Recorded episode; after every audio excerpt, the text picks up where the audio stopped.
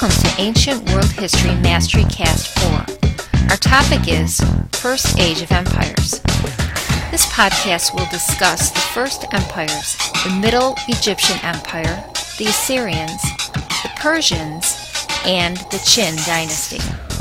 Egypt, specifically the Middle Kingdom, thrived from 2080 to 1640 BC. At the same time, the Kingdom of Kush developed in Nubia, south of the Middle Kingdom. After the Middle Kingdom period, Egypt weakened because of weak pharaohs, and nomads called the Hyksos ruled Egypt from approximately 1640 to 1570 BC. During the New Kingdom, strong pharaohs regained the glory of Egypt. Some of the important pharaohs of the period were Queen Ahotep, Queen Hatshepsut, who also encouraged trade, King Tut, and Ramses II, who is the last great pharaoh. Egypt built a mighty empire, expanding into Nubia. This is known as the Age of Builders, when many palaces, temples, and tombs were built. Ramses was known as one of the greatest builders of this period. He built many temples. After Ramses' death, Egypt weakened. Invaders from the north attacked Egypt and the Hittites. The Kushites from Nubia conquered the Nile region around 756 BC. The Kushite king Pianki started a new dynasty. The Assyrians also conquered parts of Egypt as well as Anatolia.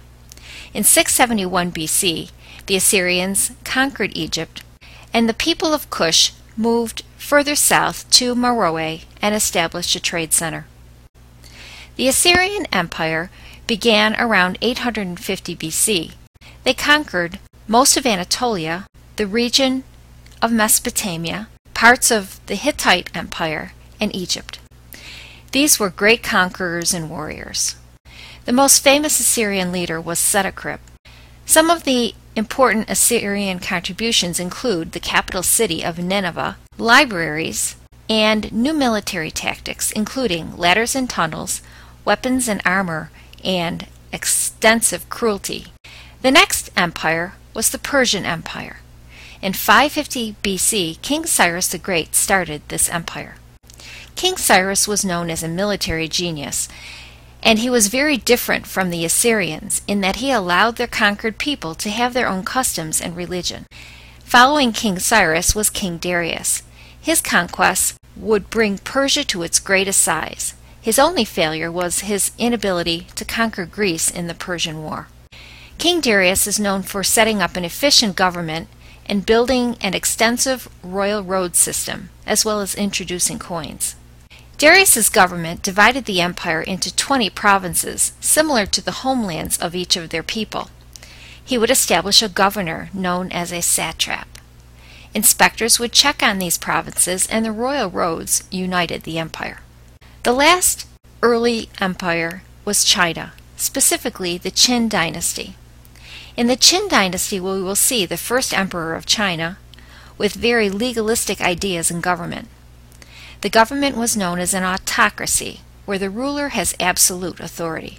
The first emperor of China was Shi Huangdi. He established a strong central government and eliminated feudalism. He burned books and persecuted people like the Confucian scholars who had opposed his ideas. Some of his accomplishments including doubling the size of the empire. He also established a network of highways, irrigation projects which increased farming, he established uniform standards for writing, law, measurement, and coined money. All of this resulted in increased trade, where the merchant class became much more important. Shi Huangdi is also known for building a unified system of walls for defense, approximately 1,400 miles. These walls would become the beginning of the Great Wall of China. The Qin dynasty will fall after Shi Huangdi's death. Forced labor had made many pez- peasants unhappy, and as a result, after he died, there was a revolt in 202 BC. The Han Dynasty will be the next Chinese dynasty. Thank you for listening to this podcast. Rewind and replay for mastery. Also, visit masterymaze.com for more podcasts on other topics and various subjects. Thanks for being part of our Mastery Maze community.